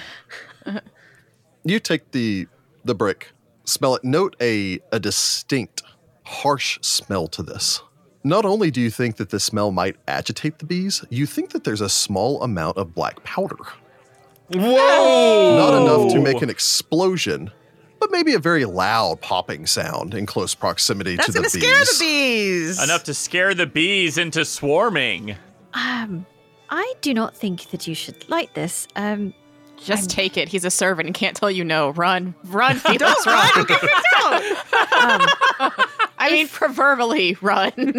uh, if you do not mind, I would like to uh, double check on this before any lighting. Um, you'll you'll forgive me for saying, ma'am, but that's a quite odd request. I know, but uh, humor me. Um, he seems to be torn between um, your station and the authority of the Phalanx Guard. Mm. Uh, I don't suppose you could point out who specifically handed you this brick. um, no, uh, he was a Taldane man, uh, shortcut military hair. Uh, you'll forgive me, but um, with the haircut uniform and such, and helmets, uh, all the Taldane Phalanx, uh, You do all look alike. They do have an intentionally uniform appearance, ma'am. Oh, Almost like they have a uniform. Hmm. So I'm going Hey. to let you in on a, a little secret. I'm pretty sure this has black powder in it, which would have the exact opposite effect. like the fireworks planned to be used this evening. A little bit. So I don't know if perhaps some got dropped on this on accident, but I think it may have the opposite intended effect. So I would like to take this off of your hands and verify that it still needs to be used. The man looks at the brick of incense, looks at you, looks back at the beehive. Slowly dawning look as he turns and looks over at Princess Eutropia standing Uh-huh. some 30 feet away, Yep. and then quickly offers it over to you. Uh, Take of this. I course, don't want it. He does not want to be an accomplice for an attempted murder. If, Wow. if I am, uh, turns out the princess is allergic to bees. Could be. We don't know her life. Uh, of, of course, ma'am. Um, if there are any questions, uh, you can find me. Uh, I will be. Uh, I'm mostly doing running uh, in the kitchen. So uh, if you need me for anything else, uh, my lady, uh, I will be there, and will be, of course, happy to assist you in any way further. Um, I'm so appreciative of all of your help. Thank you so much. And don't let me keep you any longer. Scurry away. Yes, thank you. Scurry away. Scurry away and then make the shooing motion. Like, Away with you. Back to whence you came. Dismiss. I was So- trying to be nice. He, he So tries extra is- hard to scurry to meet your request. I mean, fair. So the uh, good news is hmm you did Bees don't successfully attack the uh, gala. keep the, the bees from attacking everyone in the courtyard. So oh there my is that. gosh. All right. Very Uh, they well play done. dirty here in Taldor. Uh, Yeah. The bad news is uh, that did take you some time. You will be taking a minus two penalty on uh, whatever check that you're doing for this next session because you basically cut into your time for the next Yeah. session to resolve Mm. this issue. I think Gotcha. not having bees swarm the princess though was worth the minus penalty. Oh, I, very I sure, very agree. sure. Well done. Oliver could have tackled her into the water to protect her. That is a I'm classic sure that would have gone over swimming. I don't know. Classic that's... cute. Also, we've technically met. Yeah, but like Yeah, the second true. meeting, right? The as an adult Uh, meeting. The oh, we haven't seen each other since we were children meeting. yes. Let me take a bee for you. Ha ha! Uh, that takes us from there uh, over to uh, to Gwen over in the Arcade of Triumphs. I believe that you're attempting a sense motive check for uh, Duke or the Earl. Come on, dice. That's better. That's a 12 for a 16. All right, 16? there we go. Strangely, just watching um Earl Vernissant as he you know just kind of watches what's going on. Generally, seems to be uh, the man. Obviously, is uh, he makes those ex- the expressions on his face as he looks over at one of his. Uh, you know, his hanger-ons or whatever, just kind of rolls his eyes as the princess gives her speech. Why is it always Gwen talking to this guy? Or these Oh, tiny guys? Uh, seems to be very unimpressed. Uh, you get the impression that he's just kind of waiting for the evening to get on with it. Um, and that he's like constantly glancing back uh, in the direction of a large water clock. Yeah, because he wants the super fancy reveal of his book. Oh yeah, You that's know? right. Ah, Uh, from that, uh, you may roll me a d3. Uh, so Gwen rolls a three. You kind of get a beat on him. You can tell he's especially displeased whenever the princess uh, lets this commoner kiss the back of her hand. As such, you can tell that this is a man for whom for whom bloodline and pedigree probably mean everything, considering how often he brings up his own. Uh, and as such, you believe that you could influence him using knowledge nobility. Oh wow. All right, that's good to know. Mm, pedigree. goodness. Well, my ancestors too fought in the Shining Crusade. Let's go smooth it up next round. All right. So I suppose you all talk this up again. Uh, scatter uh, out to the winds. Where are each of you going? I'm going back to the Senate floor. Gwen stays in the Ar- Arcade of Triumph. I basically was just looking in the courtyard and heard the speech, but was keeping an eye on this. The Vernissant guy. Yeah. Let's see. I've uh, so uh, on the bonus one that you said was like to be an aide and just like run the communications around between all the people. Yes. Can I, I guess, go up to uh, Martella, grab that, and deliver that in one round, or is that going to be like a two? Uh, round you already move? provided with the sealed letter. oh, perfect. I mean, it is being delivered to to. uh Yeah, take it to uh, Count or Orlando Zespire. Yeah, it's being delivered to my uncle. Okay, fine, Zespire. Okay, in that case, I will. um, okay, Cornelius is going to return to the Senate floor. He is not following Verity, but following Verity. Very well. Uh, and this time, I think I'll just influence the area because why not? Very well. So you're making your way back to the Senate floor. So I suppose let's uh, let's start back in the Arcade of Triumphs again. So uh, Gwen, Oliver, what are the two of you doing? I suppose uh, I will go on ahead and I will try to continue to influence the area. I may only do one more round of this, but I feel like there's something important to do here, but I can't Okay. put my finger on why. Uh, are you going to stick with? Uh, I think you were doing nobility before.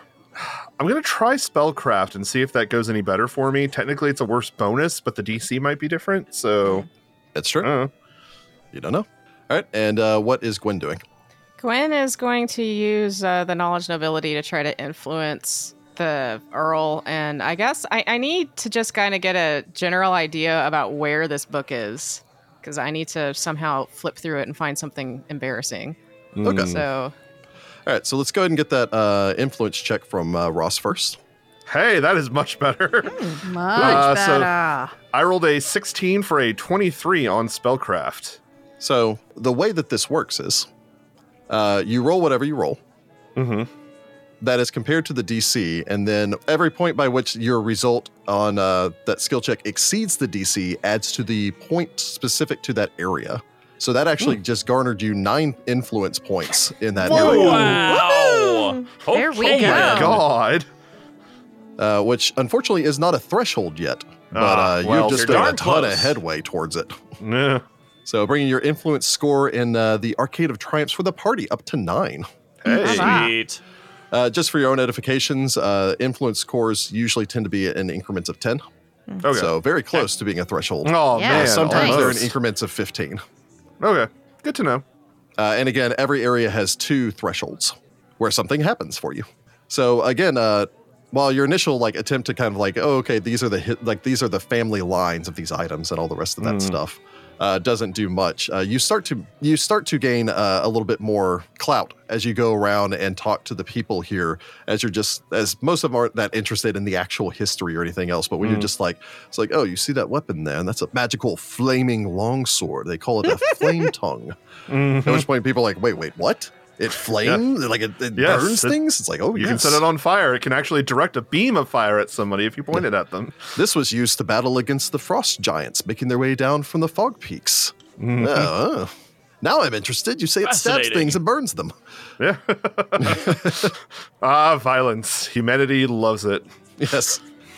In the meantime, Gwen, you uh, you make your way over. I believe you're going to talk to. Uh, Earl Vernissant. Yep, Calhadian. Okay. So you make your way over to the uh, the Earl, who uh, watches you as you approach, gives a nod, uh, kind of glances over, glances down. Oh, Lady Castor. Good evening. Gwen smiles and inclines her head. Good evening. I am Earl Cahadian Vernissant, of the line of Arnisant. He bows, reaches out, takes your hand, kisses the back of it, if assuming you don't mind. Gwen resists the urge to say, I know, everyone knows. You should do the whole schmoozing. Yes, I know you by reputation. I've heard so much about you. You must be the sister of our illustrious Lord Ramillard. I am. Ah, I had the pleasure to uh, hear your performance some years and years back, I believe it was. Yes, I, I don't sing at the opera very much anymore, unfortunately. A tragedy. Well, fallen into the family duty of serving our Lord Ragathiel. Ah, of course. I'm a firm believer in a pursuit of faith. You see, my ancestor, Arnisant, was a, uh dedicated follower of Aroden. He gestures Do I have to make a check arm. to keep a straight face? Anyway, um, Roll for boredom. yeah. You're a noble. It's We'll practiced. His Oh, faith definitely. carried him through, of course, in his battles against the Whispering Tyrant. well, of course, everyone knows the story of General Arnisant. Yes. I simply wanted to explain my respect for uh, your brother. The Paladin's course is a difficult one.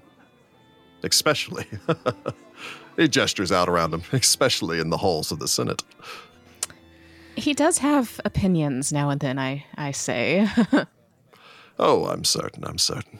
you know, he did fight in the World Wound, and of course, our own line fought alongside your ancestor in the Shining Crusade. It is true. I understand that the uh, the Kastners did a great deal of good uh, before the uh, rebellion that we won't speak of.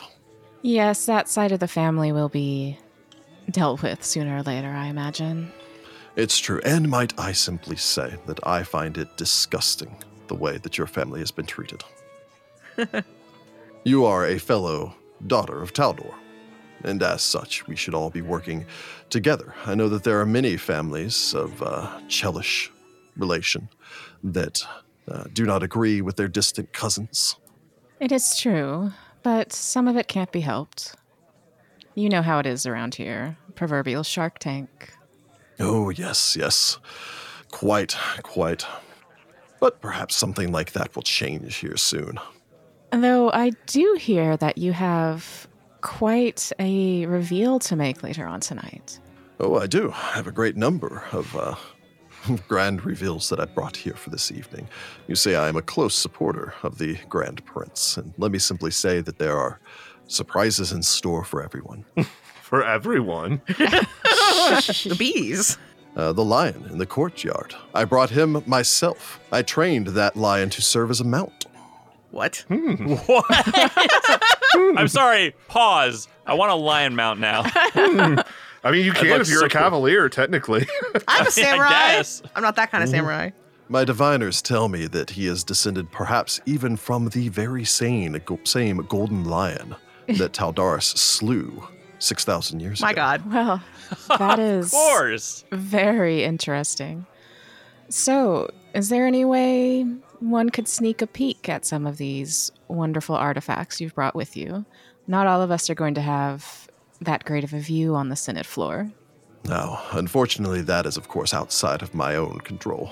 I have handed them over to be uh, represented here. The Ridden Port Museum, while exceptional, is hardly the place for such uh, glorious artifacts as my family possesses heirlooms of antiquity, many of them still humming with the very power that was used by my ancestor, Arnisant, uh, during the Shining Crusade. I did notice Arnisant's armor was on display. Oh, it's true. I'll let you in on a little secret. It leans forward. I tried it on myself before we brought it in. This guy. And one must say, uh, it seems to be an excellent fit. Of course, he Of would say that. Golly. I think perhaps the Can uh, we sense motive that? the strong bones and stature of the Vernissant line hold true even after all these years. It's a magic set of armor. It probably resizes. I mean, Probably. duh, yeah. I mean, it would be hard to resist that sort of temptation. Oh, you know, of course. And hopefully someday uh, we'll be able to finally get back some of our most illustrious treasures from far and wide. I understand your family's, of course, missing a fair number of them, thanks to your Chelaxian branch. And I have been petitioning uh, for years now for the return of my ancestor's shield, but they keep all the fragments of that hidden away in Vigil. Oh wow! Well, that is unfortunate. Yes, yes, unfortunate. But as far as the items that I brought here today, um, no, unfortunately, I've handed those over to the uh, the curator of antiquities, uh, a Miss Val. I believe she's around here somewhere. Uh, lovely woman, commoner, but still seems to be quite capable in her craft. And She's here in the Arcade of Triumph somewhere. Oh, I'm certain they have a restoration room here. Uh, she said that before any of these items, as old as they are, can go out on display, they want to ascertain whether or not they're uh, any sort of danger, as it were. I can't imagine they would be any sort of danger. Well, she tells me some story of a necklace that was provided some centuries ago that seemed to have been uh, a beautiful necklace with uh, white and red pearls. Apparently, Quite one of cursed, these was some sort of uh, bead that explodes with a fireball of sorts. oh sorts. no! oh no! Apparently, one of the serving staff got a little too close with a candle. and, uh, No! they have to ascertain things. So I'm certain it's being held, but there'll be a grand reveal for all of the items that I've brought. Oh, and trust me, you won't want to miss Oh, them. man. Oh no! No! Oh my god! Well, thank you for this rather lovely conversation. I look forward Of to the grand reveal. The man smiles, leans down, kisses the back of your hand again. And of course, if the casters should ever need anything from the Vernissant, uh, I hope that you will speak highly to your brother. I look forward to working with him more closely. I should uh, imagine that my rise in station will be very shortly coming once the prince sees all that I am brought tonight. Well, good luck on your endeavors. Of course, of course. And to you, go uh, with the blessings of your lord Ragathiel and walk beneath the gaze of Aroden. Oh, sweet Jesus. Gwen would smile and try not Ben to make it smiles like so Eridan's obvious. dead and then walks off. Nah, she's smoozing real good. All right, fun fact for the Pathfolk. How many times did he say Arnisant? You gotta keep saying it. action. and yeah, walks away in a way that she hopes doesn't mean it doesn't look like she's totally running the frick out of there. Oh she, my god. she knows what she's doing. now I gotta Hey. find this Val lady. But hey, you got the information you needed, so that's Yeah. sure. So, Felix, you make your way out of the uh, the courtyard, past the empire, the Emperor's Hall, past the uh, the Senate floor, where you can see uh, Verity and uh, Cornelius down on the floor below. Before eventually rounding the corner and making your way into the Imperial Archives. As you make your way into this area, again, it's a wide archway leads back into this area, leading you to what arguably could have been Golarion's greatest collection of transcribed knowledge. Had any care been ever invested in the upkeep of this place? Oh. Walking in mm. here, it is like a librarian's nightmare. With No. books simply taken down. Even as you're walking through here, there are scores of nobles just like, you know, perusing around, taking down a book, flipping through things, maybe like showing something to somebody, leaving it on a table, putting it back on the shelf in the wrong place. I figure she's just like, I teach my daughter to put things back better than this. Y'all don't see it. Ross is fuming right now, like literally shaking. I tackle the nearby senators. How dare you? Put it back. Ross himself, not Oliver. no, no, not Oliver Ross. Yes. Ross manifests in this building, punches a bunch of people, and leaves. Uh, that included, you are also, um, as you make your way in here, you are aware. Again, this is it is a beautiful area. Uh, again, the marble floors, marble surrounding walls. Many of the bookcases are made of solid oak and line the entirety of the walls here up to the 25 foot height of the ceiling, Wow. with long rails that run along the top and ladders to allow one access to above, and massive oaken tables. They occupy the center of each of these, uh, the long areas, the halls. There are private areas off towards the side, many of them about some 10, 15 feet across, uh, 20 foot deep, lined with books and books and books. Wow. Uh, unfortunately, there also appears to be almost no organization here. Add on to that that centuries of uh, redirected funding and Senate sanctioned pruning of quote sensitive information, uh, usually involving the genealogical information in here pertaining towards various noble families, uh, has ruined the once immaculate reputation of the archives. The vast library now acts more as a repository of haphazardly curated books, uh, Senate minutes, uh, genealogy records left open to the scrutiny of uncaring nobles. Today, a host of rising aristocrats and aspiring courtiers come here to tout their knowledge of Taldane history, uh, from what you can see, judging by the various people here. As you make your way into the Imperial Archives, you round the corner to hear what is otherwise, again, it is relatively quiet in here compared to elsewhere, mostly because there are not musicians performing in this area. But as you round the corner and begin to approach, you hear a loud shout, one of anger, and hear raised voices coming from up ahead.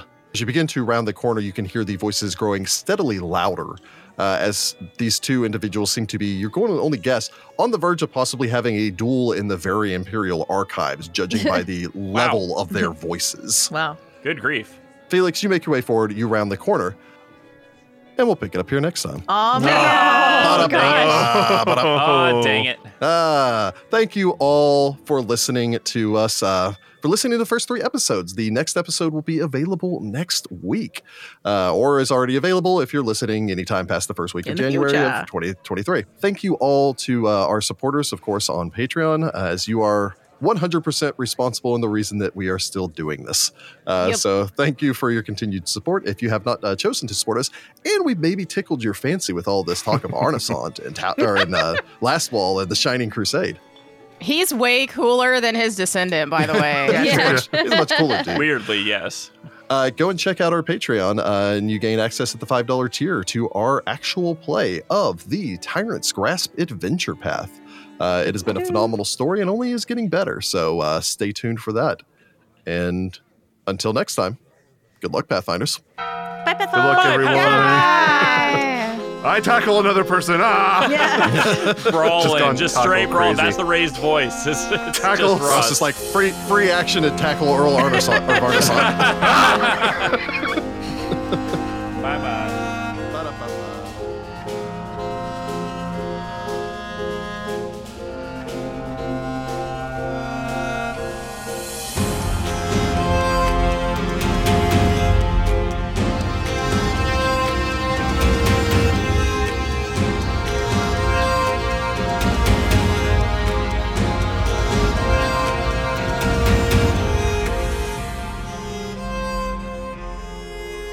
Find the Path Ventures is an officially licensed partner of Paizo Incorporated. War for the Crown is copyright 2018. War for the Crown and the Pathfinder Adventure Path are trademarks of Paizo. All Pathfinder images are property of Paizo and are used with permission.